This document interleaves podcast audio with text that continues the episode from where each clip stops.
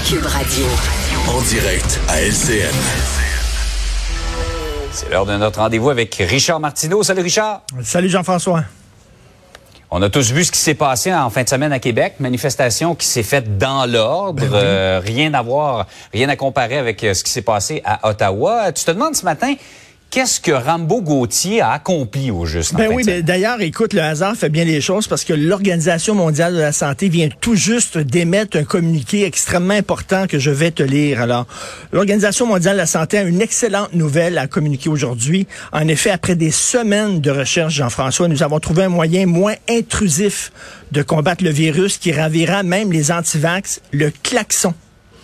En effet, on a découvert que le virus disparaît dès qu'il entend un son strident. Cette découverte majeure a été rendue possible grâce aux travaux révolutionnaires d'un virologue euh, québécois de réputation mondiale, Rembo Gauthier.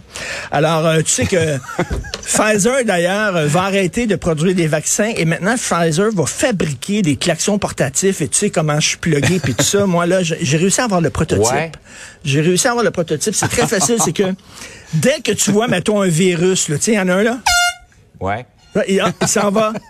Toi, il est parti. Oh, il y en a un autre. Voilà.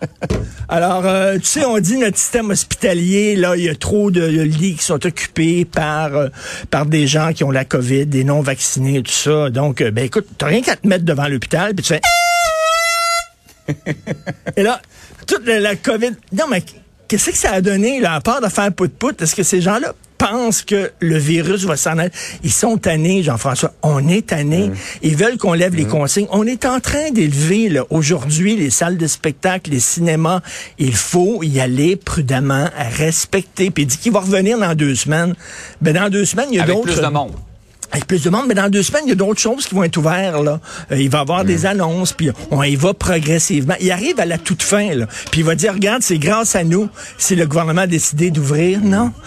C'est grâce aux gens qui sont vaccinés, qui ont fait en sorte que la courbe descend, puis tout ça. Qu'est-ce qu'il a accompli exact? Et là, faudrait les applaudir, Jean-François, parce qu'ils n'ont pas déféqué devant les portes des, euh, des résidents, parce qu'ils n'ont pas mis le feu, parce qu'ils se sont comportés de façon responsable. Faudrait être tout content. C'est le minimum syndical, là, veut dire, vraiment. Là. Et ça montre à quel point ici, on était préparé. C'est pas comme à Ottawa, Oui. où vraiment, Oh, oui. là, euh, c'était le free-for-all.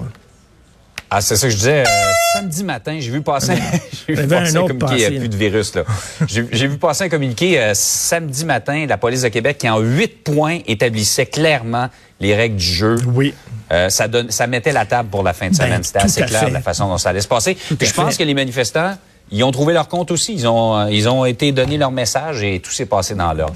Euh, ici, il y a une chose, cependant, Richard, sur laquelle tout le monde s'entend, qu'on soit d'accord ou non avec les manifestants ou à la façon de le faire, c'est le silence de Justin Trudeau. Écoute, un silence assourdissant. On dit qu'il a la COVID. Je m'excuse, mais c'est cinq jours d'isolement. Ça fait combien de temps qu'on n'a ouais. pas entendu exactement? Euh, Euh, il est- ouais, un bout. Tu sais, il n'est pas aux soins intensifs. À ce que je sache, là, il y a FaceTime aussi. Il veut dire, il peut parler. Il n'est pas là. Et moi, j'aurais aimé l'entendre, un peu comme a dit son père dans les années 70. Tu te souviens, il y a un journaliste qui avait dit à son père, Ah oui. jusqu'où vous êtes prêt euh, pour euh, lutter contre les terroristes du FLQ? Puis il avait regardé le journaliste. Just watch avait- me. Just watch me. Et moi, j'aurais aimé ça. Ça aurait, été, ça aurait été assez rigolo que Justin Trudeau dise, regardez, just watch me. Mais il a pris son trou. Et ça montre à quel point Ouais. il parle, il parle, il parle. Mais quand c'est le temps d'agir, et là, il dit, bon, on va pelleter ça dans la police municipale. C'est la police d'Ottawa qui va s'en occuper ou, euh, bon, la GRC. Ouais. Écoute, c'est pas Sauf que là, flinflon, Richard, avec ce Manitoba. qui vient de se passer hier, l'état d'urgence, là, Ben ça, oui. ça veut dire qu'on peut requérir l'aide du provincial et du fédéral. Eh, Fait que Exactement. ça va revenir dans le cours de Justin Trudeau. Ben là, c'est ça, mais é- écoute, c'est pas pas Flinflon Manitoba, c'est la capitale nationale, c'est la colline parlementaire, c'est devant le Parlement. Et comment ça se fait lorsqu'ils savaient que les camions arrivaient? Comment ça se fait? Ils ont pas fait comme à Québec, c'est-à-dire de dire là vous allez pas devant le Parlement, vous allez tu sais, puis on s'est pris en main et souvent on se fait faire la leçon par le fédéral hein, au provincial en disant oh votre système de santé est tout croche, on va vous aider à l'aménager. Je m'excuse, mais là, on a bien fait les choses. Et Justin Trudeau, ben, c'est incroyable. Bientôt, on va mettre sa photo sur une pinte de lait parce qu'on ne sait pas où il est exactement. Et c'est une honte, vraiment. Et ça, tout le monde s'entend là-dessus. Euh, en terminant, ben, tu nous as...